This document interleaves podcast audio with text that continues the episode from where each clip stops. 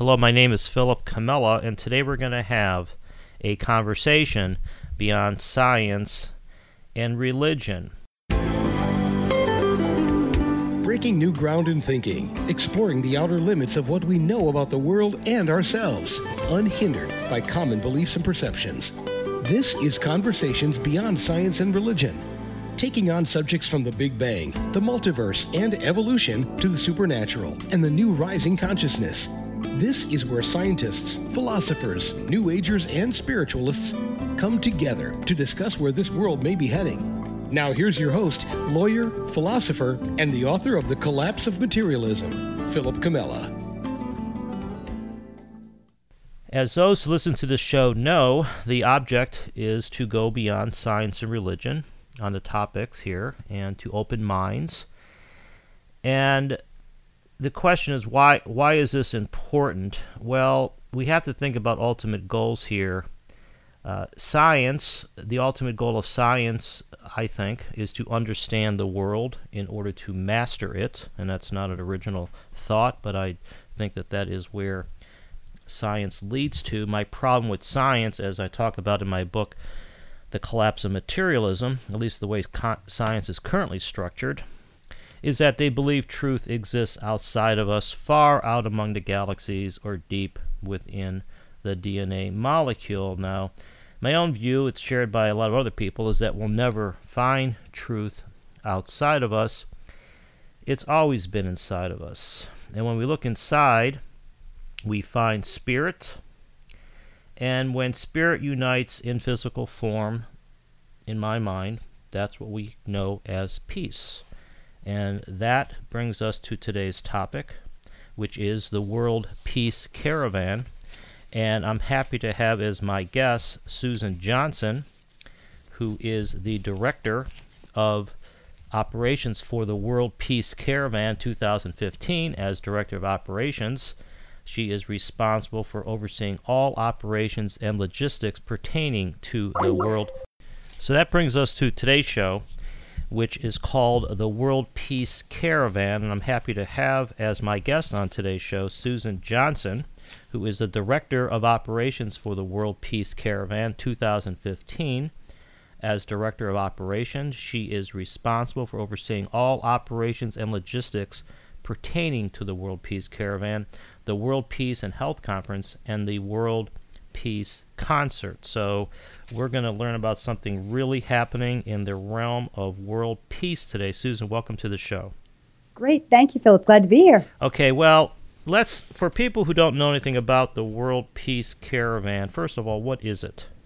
So, the World Peace Caravan is a is a peace mission that is looking to go beyond just a conference or, or just bringing people together.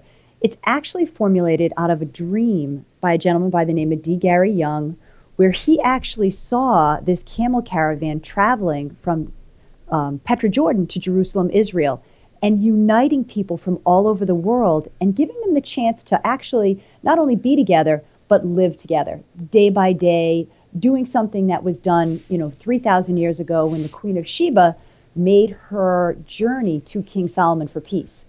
Um, and so it's designed to give people an experience where they can kind of break down those barriers travel day by day together, live in a camp style activity, you know, campfire at night, meals, working with the animals. So again, it's designed to take people past just just a conference. Um, it's very all inclusive, and it's a it's an entire conversation to go through the actual whole twelve day journey.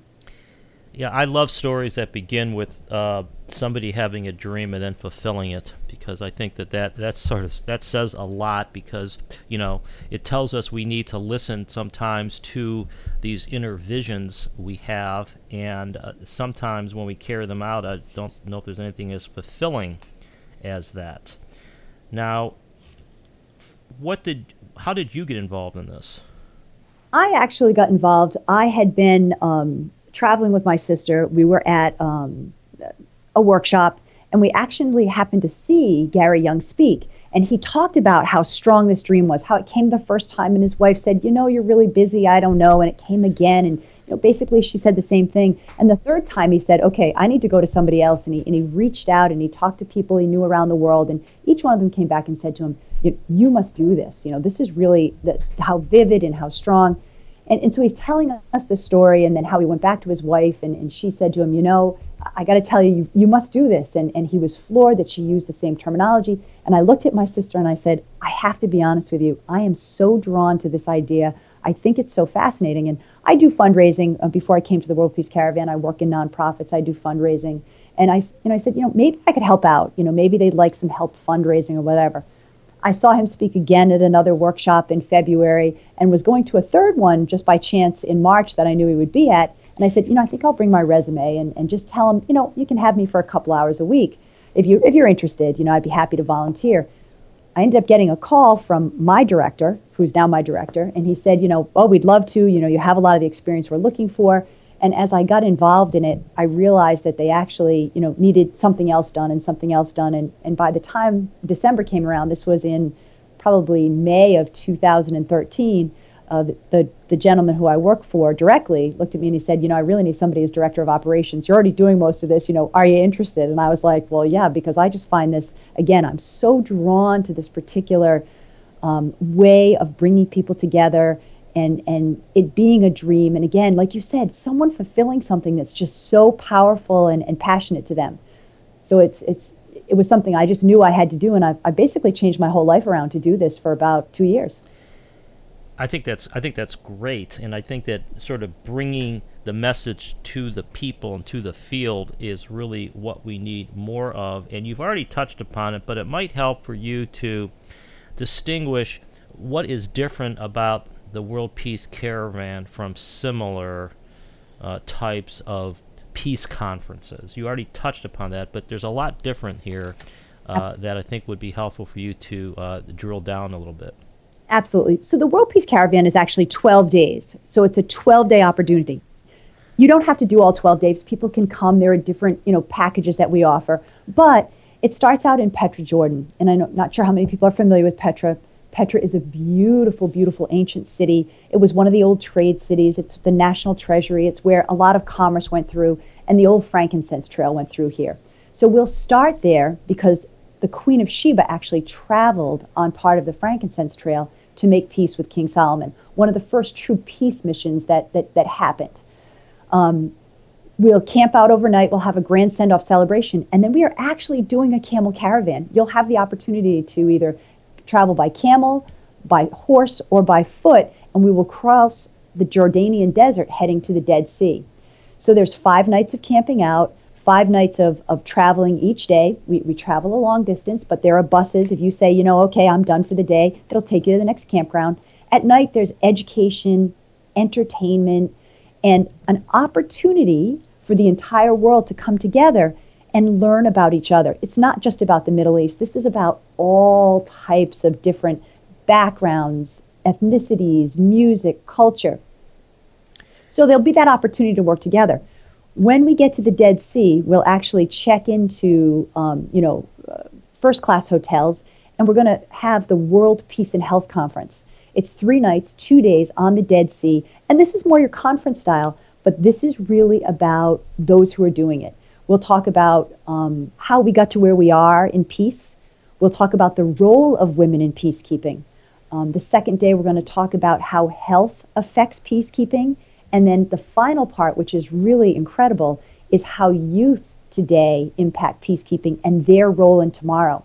And the World Peace Caravan has actually created a youth ambassador program where we have selected 12 outstanding young people, ages 16 to 25, that are doing amazing things in different parts of the world. They're from 10 different countries. They'll travel on the caravan, they'll travel with the world, they'll speak at the World Peace Conference, um, they'll help shape that conference, um, and then they are creating a program all year long where they're um, handling the sustainable goals by the United Nations um, and doing a project in their own country or in another country around the goal that they've selected.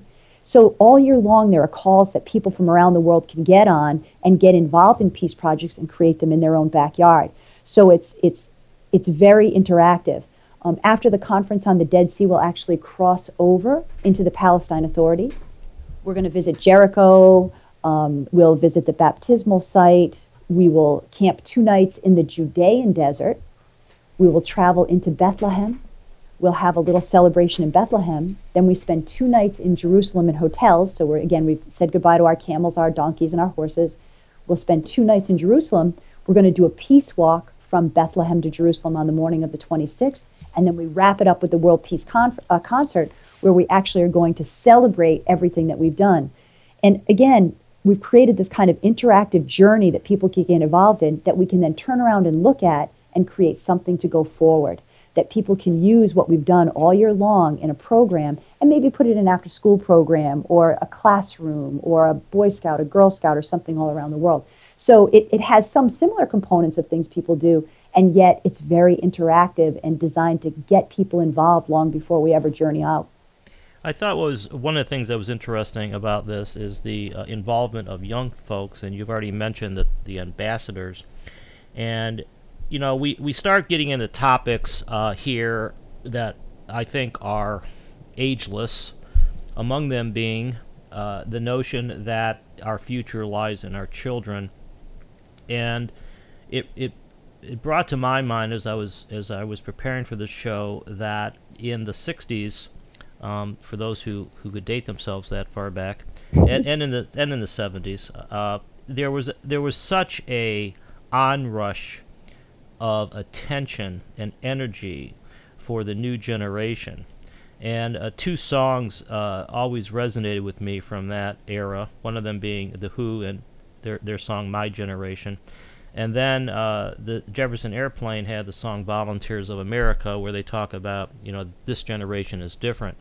And it brings up the topic of do you think that this current generation is different? These ambassadors, do you think they actually represent something that is that is going to be more long lasting? Because our generation, and I'm speaking for myself, uh, I don't think I don't think we have failed, but the promise of youth sometimes is not always fulfilled. So, what what do you think about the, way things are looking for this new generation to um, make something happen on the peace front?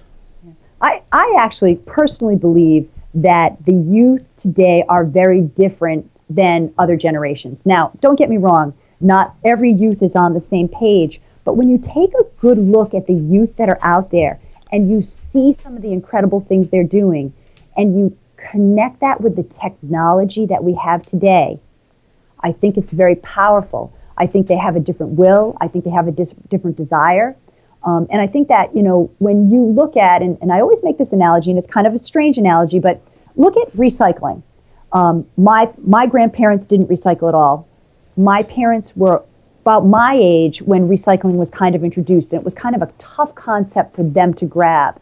My generation, we had to make that change, and we volunteered in recycling centers and did all that type of stuff and, and started to make the change. But our children grew up recycling. They don't think of anything else. In my world, they grew up with the buckets and recycling and, and don't think any different. I think when you look at peacekeeping and you look at where we are, you have the same kind of thing going on. Um, I grew up in a generation that were breaking down the barriers between the fact that you might be from a different country or you might be from a different color or you might have a different a different perception in life than I do.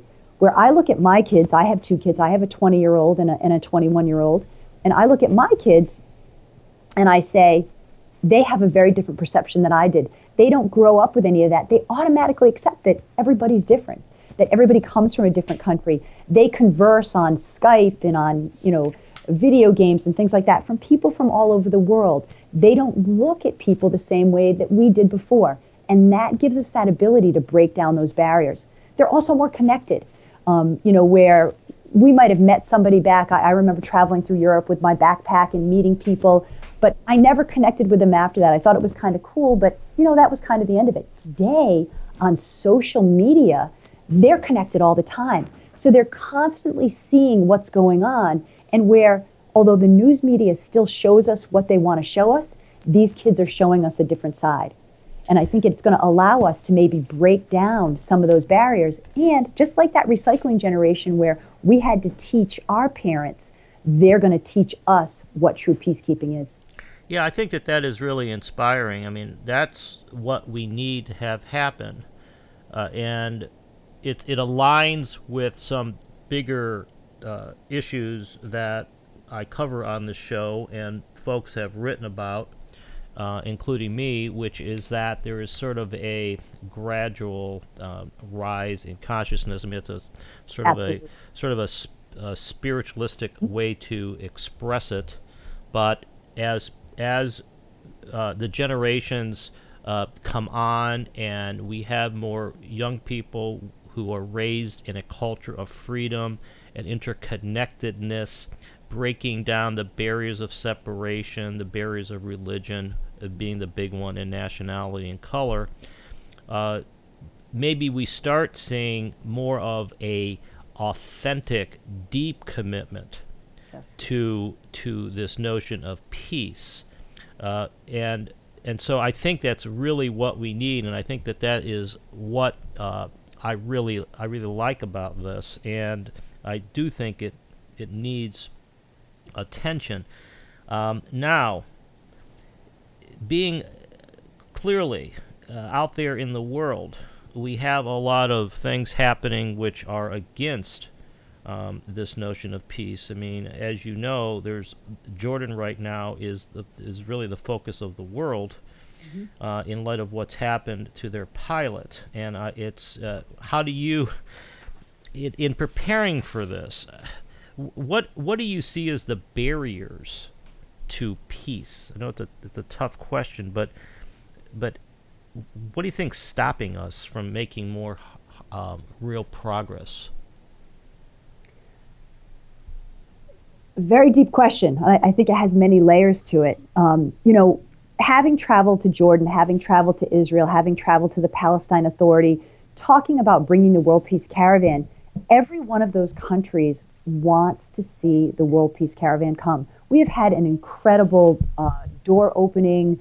You know, we think this is great. You know, many of these countries feel that they are put into the same category as some of the countries where there's truly difficulties going on, like Syria, like Iraq. You know, when you, you travel to Jordan or you travel to Israel, you travel to Palestine Authority, these are people who love tourism. They love people to come. They would love to see peace. Um, and although that there are some country, some governmental issues, when you sit with the everyday person, they'll talk to you how they have friends, uh, you know, in Israel on the West Bank, or they, you know, in other countries, and, and how they worry about them and how they'd like to see peace. So I think that bringing something the level of the World Peace Caravan, which I think will allow many people from around the world to view places like Jordan, places like Israel, places like the Palestine Authority that have so many beautiful things to offer. And don't get me wrong, you are traveling to the Middle East, but but you f- you feel very you know very secure in knowing that they are um, very aware of where they sit, that they want you to come, and that tourism is a big part of of their economies. You know they're hurting over there because people are not coming and that they know this is an opportunity to show people that they do invite them to come in and that they are peaceful. Um, I do feel, I have to tell you, in, in, in having met many people from Jordan, my heart goes out to the Jordanian community to have this happen. You know, I think we in the United States have had more of this happen to us because of the fact that we get so involved. And, and I think that smaller countries like this, where um, you know they're not so big, they haven't been involved in so many things. I think it's very difficult for them. So, uh, you know, it does bring up some challenges, but I also think it brings up an awareness um, of, of how these countries feel about what's going on in the world, if that makes sense. No, I think I think that's I think that's helpful. This is Philip Comella. This is Conversations Beyond Science and Religion. I'm speaking with Susan Johnson, the Director of Operations for a amazing new um, organization that she is uh, managing. It's called the World Peace Caravan, and it really is an inspiring idea that, w- that as you say, was born with a dream, uh, and you're you're working to make this something real. Now, I I think that um, when we move to talk about the barriers to peace, obviously, uh, religion is a big one. And I think a lot of a lot of people would probably conclude that it's a hopeless task to unite uh, certain people on different sides of the religious divide, and specifically that would be, say, the Jews and the Muslims. Uh, and Christianity's in there somewhere, but clearly the, the big divide is the Jews and the Muslims. But then again, every time we we talk about this, and and it becomes more and more apparent that that people are fundamentally the same. Mm-hmm. They want to have something to eat. They want to have uh, roof over their heads. They want to have something to do. They want to have family and friends. Uh, and I'm just wondering whether you think peace is possible given the the religious divide, particularly in the Middle East. I, I think that there'll always be conflict in life. I think that no matter what you do, there's always going to be conflict somewhere. It's it's a part of I think it's a part of the universe. It's a part of energy. It's a part of good and bad, and, and, and whatever side of the fence that you sit on. I mean, I just think that that there'll always be some type of conflict. But again, in working um, in working over in Israel and working in Jordan, working the Palestine Authority, there are many people that would like to see the fact that we understand that we're all different, but we learn to play in the same sandbox.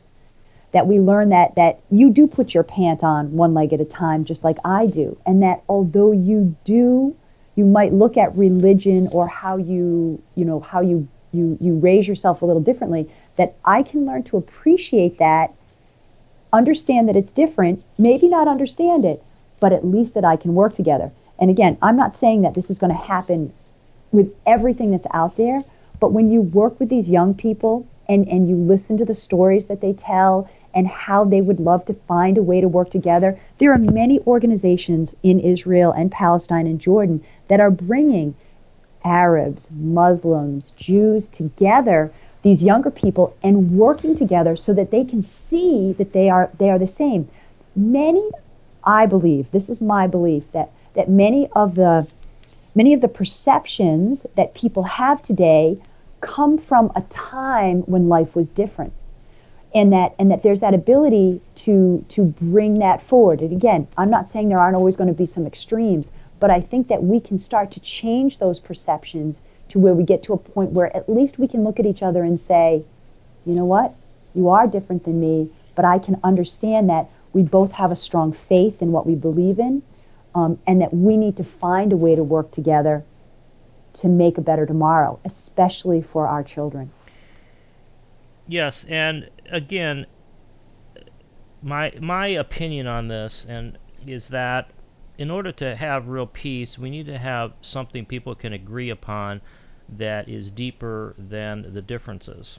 Mm-hmm. And th- going to the topic of religion, and this is really the big one because right now, in some walks of life, uh, the the faith or the belief in one's own religion is put at a higher priority than the lives or the well-beings of those of different religions. And and that is that's not uh, productive. And and that's not uh, conducive to long-term peace and I think that's frankly where the quote unquote new spirituality movement is going. And I think that's why it's got so much momentum, is because it's looking at um, the, the unity of spirituality as being the driver. And I'm just wondering uh, where you come down on this. Do you think that there is like a deeper purpose bubbling up here? Uh, you know, you mentioned uh, that this whole notion began in a dream. Do you think that there is something bigger here that is driving you and others uh, to this mission? And, and I, it's funny because I just got I've got goosebumps sitting here talking because you you've actually asked a really interesting question. So when I got involved in the World Peace Caravan, the World Peace Caravan was actually supposed to happen in April of 2014. That was the original date that the caravan was supposed to go off.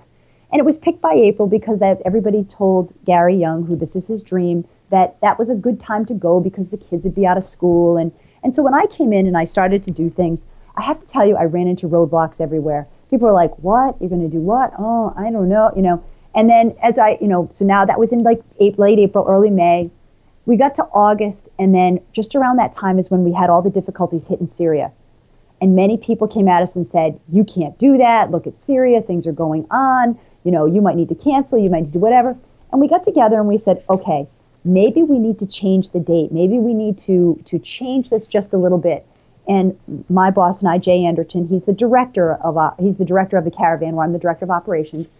We really thought that maybe December of 2014 would be good. And you say, well, why December?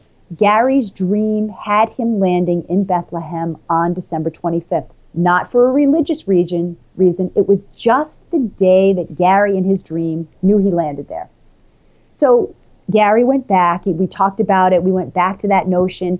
And he met with those same people that when he went out and asked what they felt about doing this and said, you know, we're going to change the date. We're thinking either December 2014. We think that's a good time all four people that he had talked to before came back and once again said the same thing. You've picked the right month, you've picked the wrong year. The universal energy is not ready in December of 2014 for this particular event. 2015, something's going to shift. This shift that we're feeling is going to have that chance to kind of muddle through and figure out what it is. And by the end of 2015, there'll be a new energy, a new momentum that will be really ready to go forward. The day that we changed that date and we announced it, I had three things that I had been waiting, three or four things that I'd been waiting to come through, came through within about three days. Opened up completely. Yeah. And since that time, every bit of energy has opened up, and we've had people just jump on board and, and support this. Yeah, I mean, I think that that, that tells you something. I mean, yep. we, we always uh, operate cautiously when we talk about um, synchronicity and messages because we're because we're raised in this scientific mindset uh, where all that is sort of um, foolhardiness and but on the other hand listening to your intuition listening to yourself and and uh, sort of being being uh, in tune with what you feel as if as the underlying purpose, power, energy is really probably the right thing to do. And frankly, Susan, I think we need something like this. I think we need more of it. We need more caravans of peace as as opposed to marches of war. Mm-hmm. And uh, and I it's it's really encouraging um, that there is not only sort of a practical element to this, but it's sort of being driven by this sort of inner inner messaging. Uh, I I think that it might be helpful for you to to talk a little more about the practicalities here. I mean, we're we're we're switching from from global spiritual purpose here, and I'm moving to to the practical side of this. Um, can you talk a little bit about who you are trying to get involved in this and how and how you see this uh, and, and how the organization of, of this whole caravan is coming? Sure.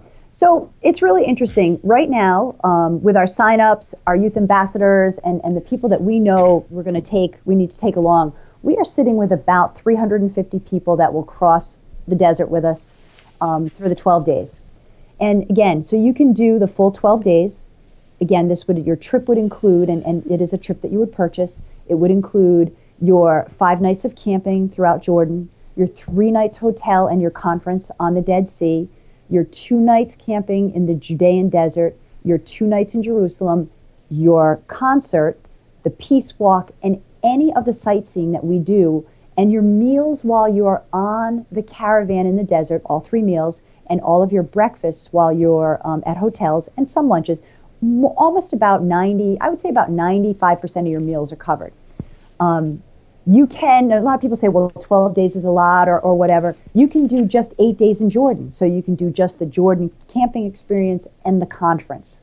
You could do just the camping experience in Jordan. You can do just the conference.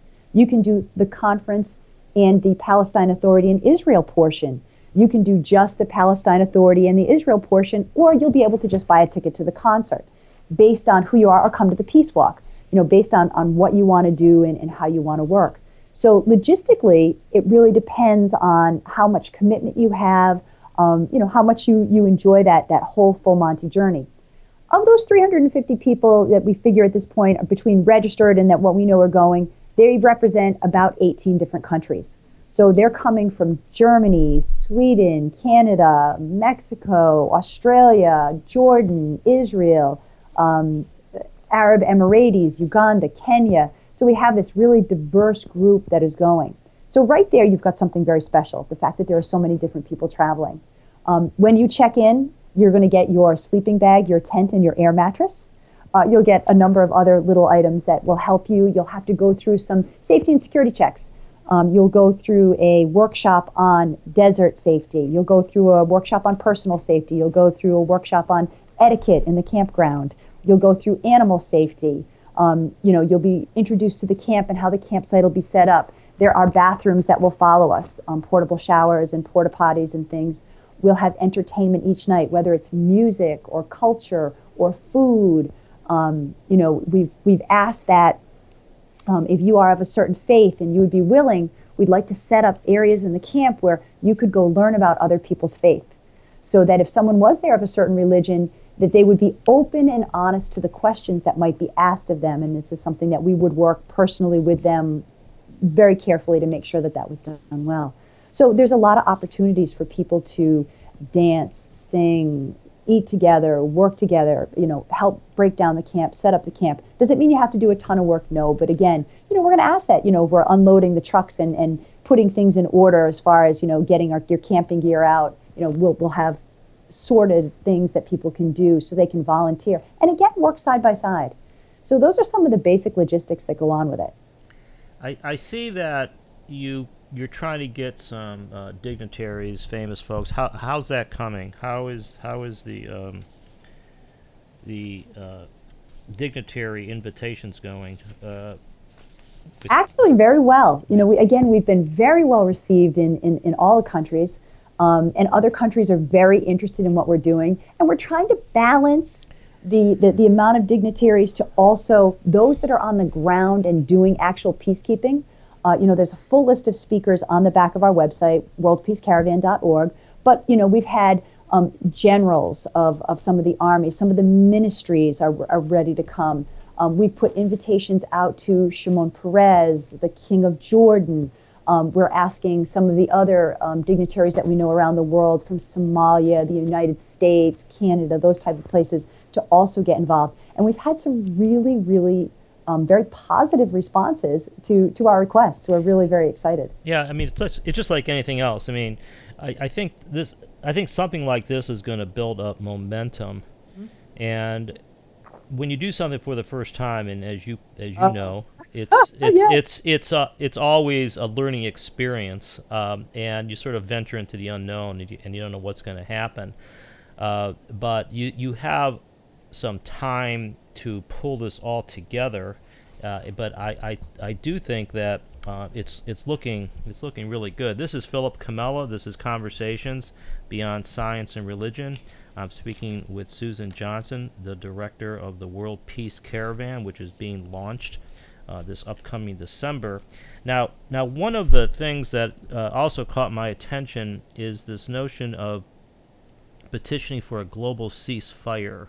Where did that idea come from?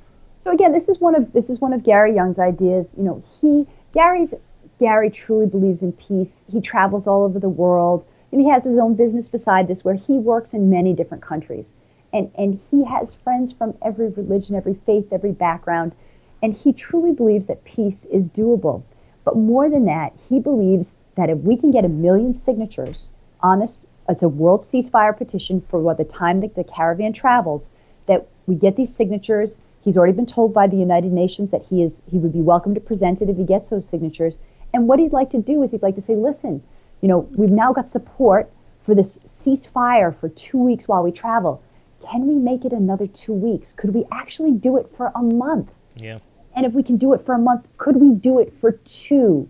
Could we make this the basis for doing something longer? this is an opportunity for people around the world to jump on board and say, you know, I get that, that things aren't always great, but yeah, okay, I will support this because you know, fundamentally we do know. And wouldn't this be a great opportunity for countries to then come in and say, hey, I do support this, and, and people can see who are truly those that are peacekeepers and want to build peace, and those who are truly not set in that particular mindset. Yeah, one of the things that I really like about this is is that there are so many doubters in the world, and so, there are so many people that would say, "Well, why bother? You know, nothing's ever going to change, and uh, and and you're never going to have a ceasefire. You, you know, you're never going to get the Muslims to talk to the Jews, and and you know, it's it's really uh, if anything else, Susan, I think one of the things we're seeing uh, in today's world is that more and more people are ignoring that kind of that that kind of stuff, ignoring the doubters, because this this must be something that you have to deal with a lot. Yep. So so what what is your reaction to this to this wave of doubt and skepticism that that undoubtedly washes over a a mission like this? I'll give you a really good story. So we have we've selected these youth ambassadors from around the world, and we have them from Dubai, Kenya, Uganda, Pakistan, Honduras, Guatemala. Um, I, am missing a few, but um, but interestingly enough, so the youth ambassadors have to do phone calls every month. There's two required phone calls that they have to be on, and then we have phone calls the other nights where we've invited dignitaries, dignitaries, mentors, and that to come and talk about some part of world peace. And, and I'll get to the, the whole point of the story. Um, they're doing the sustainable goals and they're covering six of them. The very first call that we did, where we got all of these youth ambassadors together on the phone, um, was a chance for them to introduce themselves, to explain their passion and, and why they wanted to be a part of the World Peace Caravan, because they did have to apply, they had to go through an application process and all that. We got an email the next morning from one of our young ladies um, she was she's from Pakistan. She's a beautiful soul, and it, it, it kind of brings tears to my eyes when I talk about it because she said, "I have to tell you," she said, "I live in a world where I never know any day whether I'm going to make it home alive or my family members are going to make it home alive." She said, "I really have. I don't. I feel like I don't have a lot of hope for the world." in the world that I live in, but I knew I wanted to be involved in this. After our first phone call last night, I felt my heart crack and the stereotypes break down when I heard about all these other beautiful voices of young people in the world who want to have peace with me. It's mm. given me a new hope that this is really something that's going to change my life.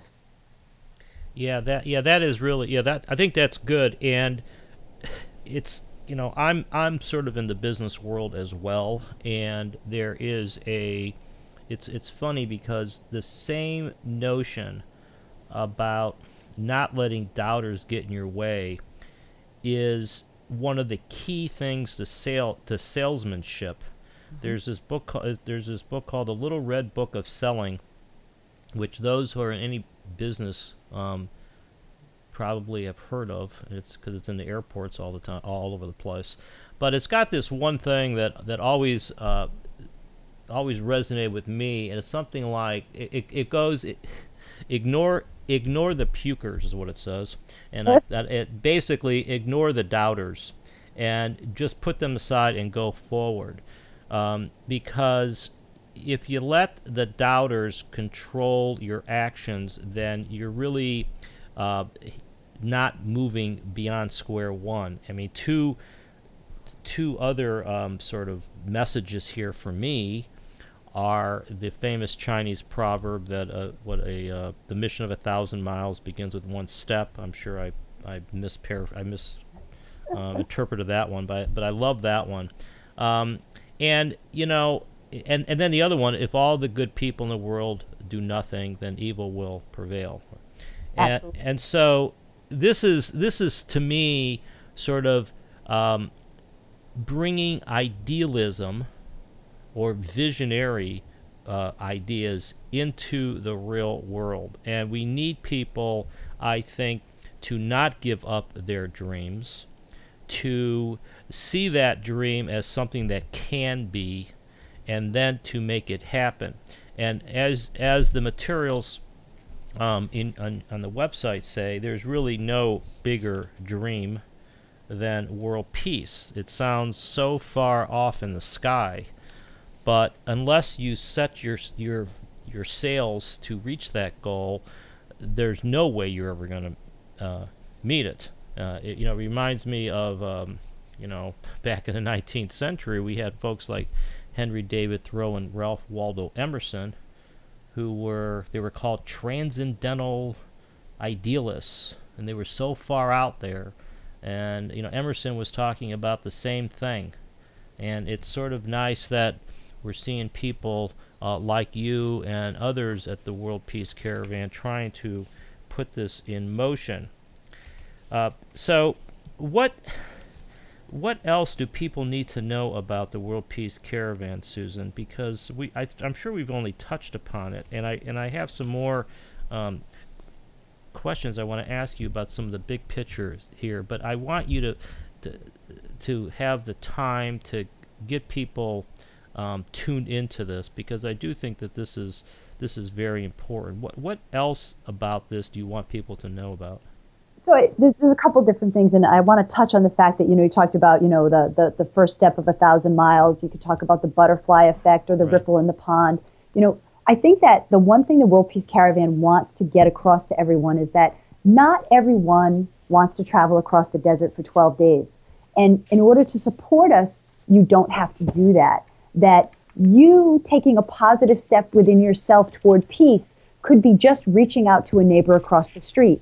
That if you reached out to that neighbor, then maybe that neighbor would reach out to somebody else who would reach out to somebody else. Again, for us here to touch one life, and, and that gal from Pakistan is a great example, that, that we can make a change, that it has to come from within you first, that as us doing it as a first inside ourselves is is going to be that thing that's going to take it to the next level that might change someone along the way and, and make this a much bigger thing. I can tell you that, you know, again, I'm a mom, I'm a married woman, and that, you know, many people have said to my husband, I can't believe that you, you know, that you you support your wife in doing this. And, you know, she's traveling to the Middle East. And, and, and my husband's like, listen, this is a belief and this is strong. And, and I can't believe how much I've learned about the Middle East and about who the people are, and, and it's given me a chance to change my perceptions. So, if a number of us that are interested in something like this, and, and again, whether it's in the full 12 days or, or just a piece of it,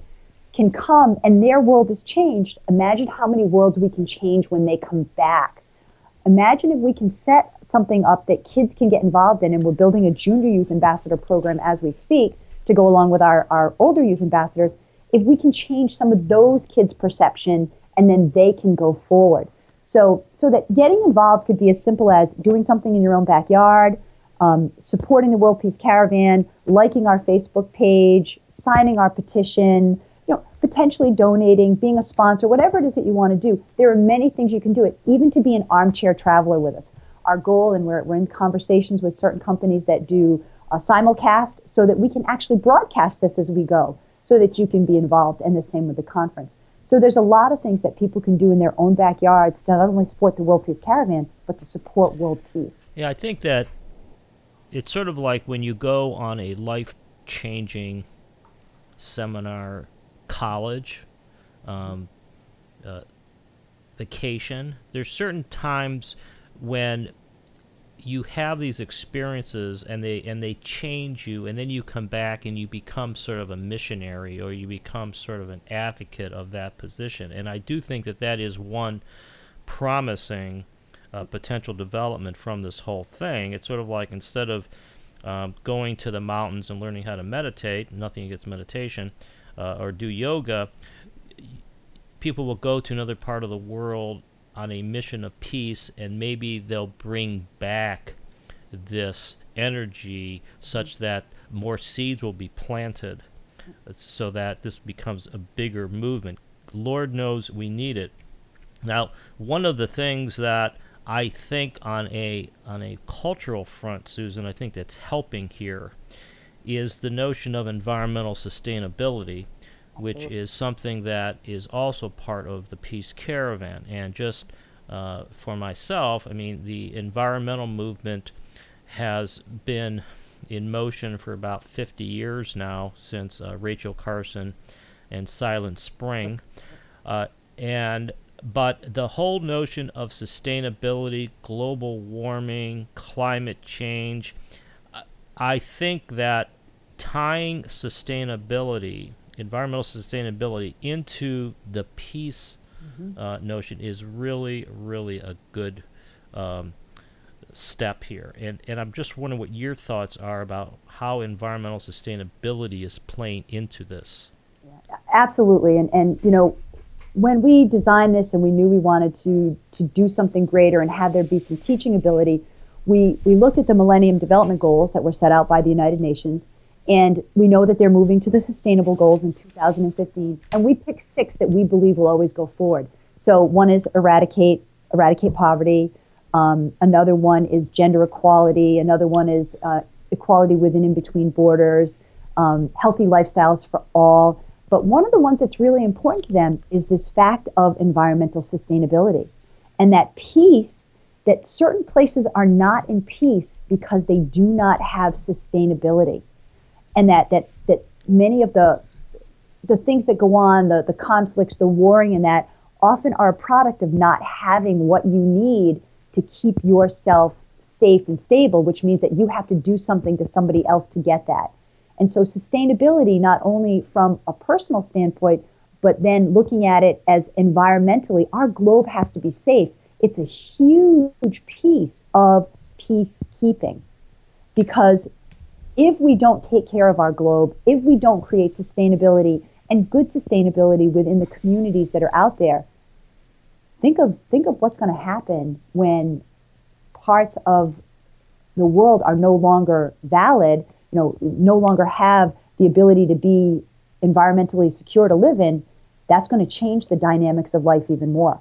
And those people that live in those areas are going to have to go to other areas, which is going to then, again, increase that ability for conflict. Yeah, I think sustainability is really where it's at. I mean, mm-hmm. it's it's not only environmental sustainability from the from the idea that we need a clean environment. We clearly need a clean environment, but we have to sustain the world in order to feed and shelter everybody safely. And, right, Safe. right, right. It, it's all it's all tied together, and I think that tying this uh, again. Uh, with the with the notion I mentioned earlier about this rise in consciousness.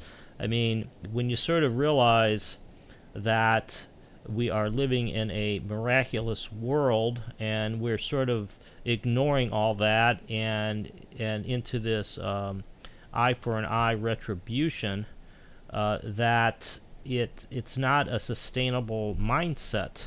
It not only is it not sustainable, but it ignores uh, really what spirituality to me is all about. And again, when I talk about this stuff, I try to be as down to earth as, as possible. Uh, we have to use words like spirituality, consciousness, um, just to have a conversation.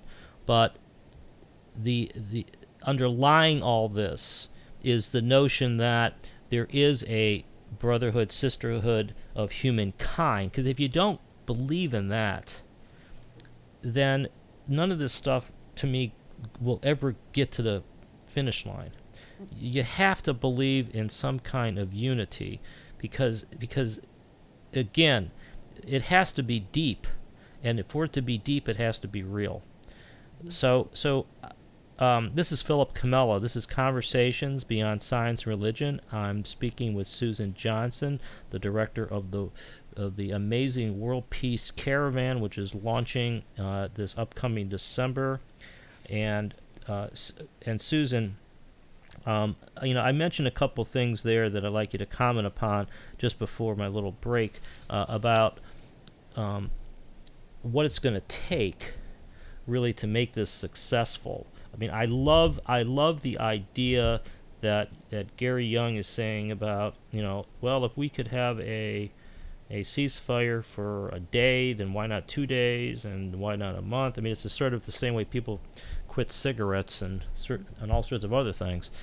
But I'd like you to comment upon sort of the bigger bigger issues here uh, uh, about whether we are really at the time where where this might work.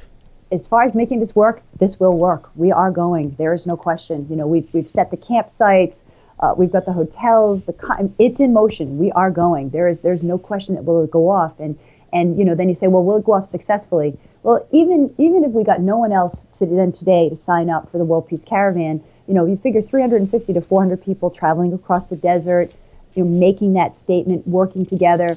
Um, even just look at the little things that have happened on the few phone calls that we've had with our youth ambassadors. There's change going on. So, so we're already we already feel that that we've made some huge steps to be successful. Is there a lot more? Absolutely. We would love to see more people join us. We'd like to see more people get involved.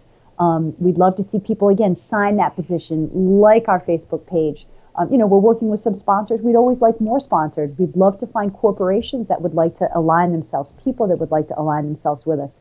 Um, we've been working with many other nonprofits to bring them into the fold that are doing peacekeeping around the world to, to join forces with us. Um, we've been talking to unify.org, um, another good nonprofit, and they do meditations around the world. And they're going to work with us because one of their uh, four yearly meditations is on December 21st when we'll be on the Dead Sea for a conference so that we can bring their world of meditation into our world of peacekeeping.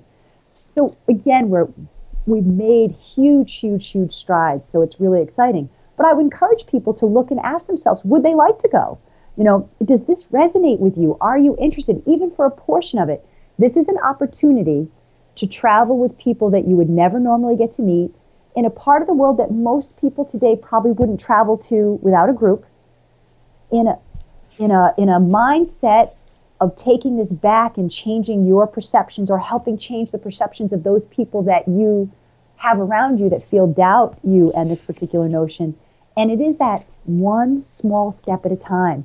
Peace is not going to happen overnight. We're not going to snap our fingers and everything's going to be peaceful.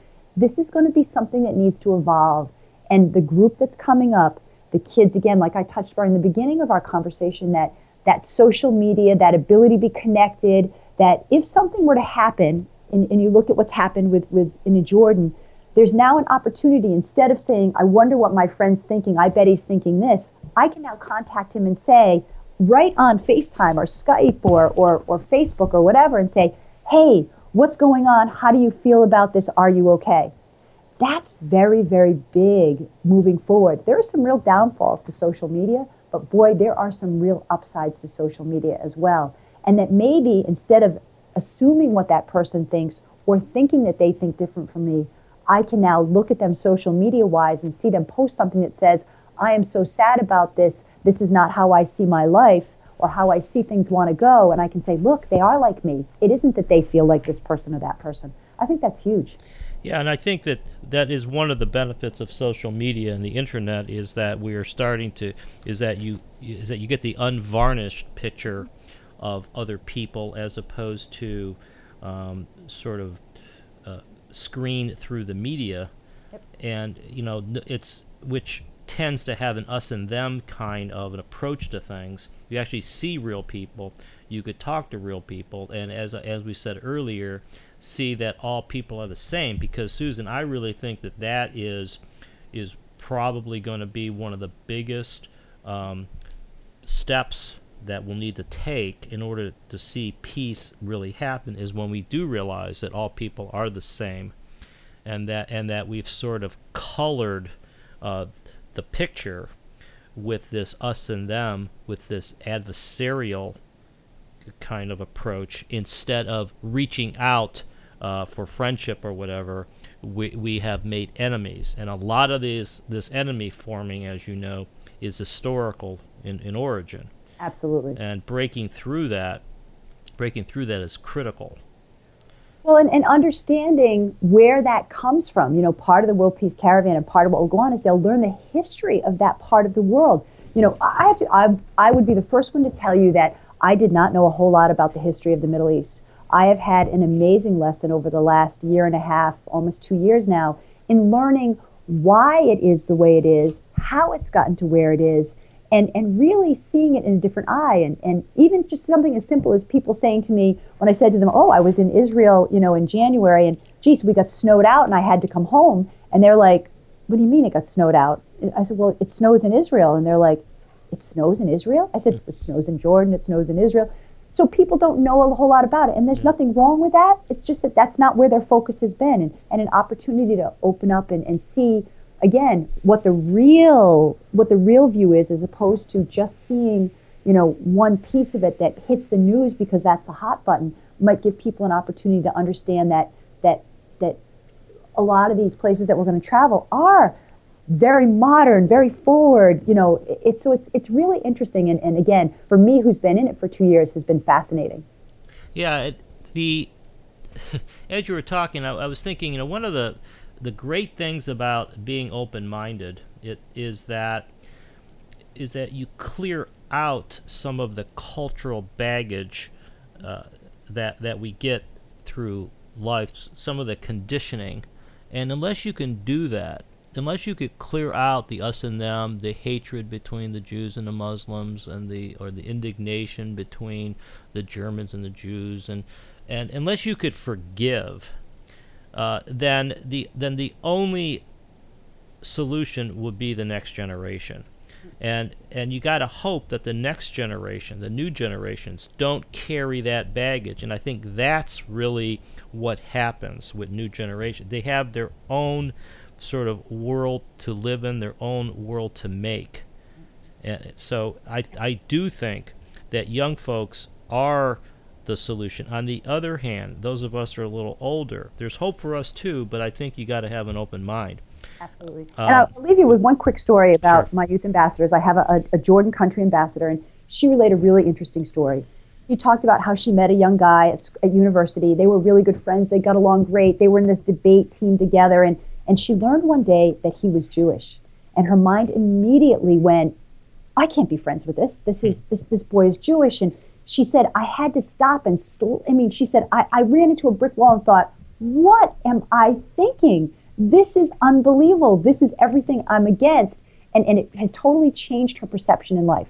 Yes. And, and it's, it's been an amazing journey for her. And she's a wonderful ambassador for us. And, and to hear her story and talk about that just goes to show you that they do have a different mindset. Where before they never would have taken that step past that and go, wait a minute, hold on, this is exactly what I don't believe in. It's now given that opportunity, and there's that hope for that future for tomorrow. Yeah, I think that yeah, that is an, that's another good story. Okay, so you you've talked a lot about um, the World Peace Caravan, but in closing, I'd like to have you at least summarize how folks could um, learn more about it and maybe make a contribution or join up or, or do something to advance the cause here, Susan. So, why don't you just summarize uh, some of the options that listeners might have?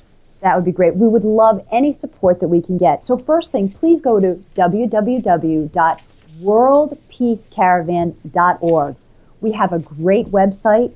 On that website, you can look to sign up for the caravan. And there are descriptions of, of the trips and what's available and how much it costs. We've made it very cost effective for you to go. This is not about raising a ton of money for something. Any money that we have left will go to all the good causes. We want to raise $5 million between all the programs we're doing and, and our youth ambassadors and our fundraising to give back to orphanages, schools, and medical centers, first and foremost.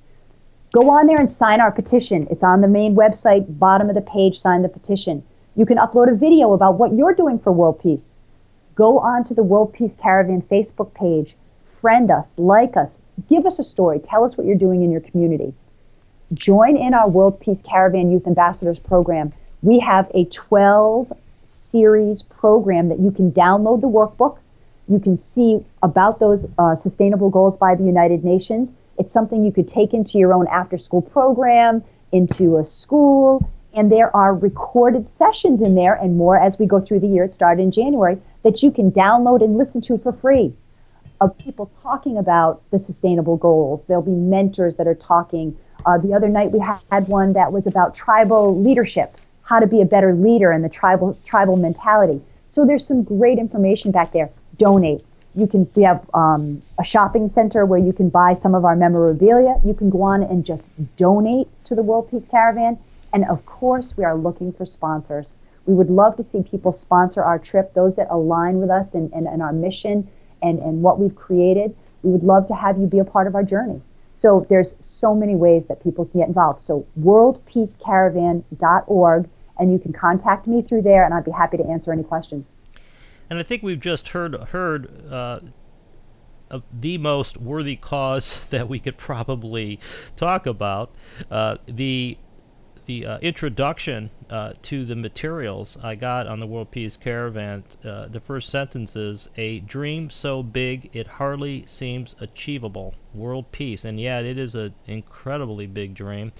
Uh, but when you look outside, uh, I think there's another big dream, and that is the world we live in. And it's I think it's up to all of us to to make this happen in one way or the other, whether it's being nice to the to the person on the street or whether it's giving money to a homeless person or helping to feed the uh, the hungry or shelter the homeless, there there is something here for everybody. Uh, there is a quote that I'm that sort of applies here that really hit me, and the, and the quote is this: Our theory is you don't convince people to do the right thing we think you change the world by making the good things so obscenely better that it's foolish not to do so. And I think that's really what, Susan, what this peace mission is about. When people realize that it is so good that it's foolish not to go down this path. This is Philip Comella. This is Conversations Beyond Science and Religion. Thank you for listening.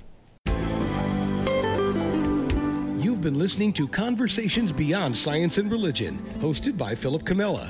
To find out more about Philip and his book, The Collapse of Materialism, visit thecollapseofmaterialism.com.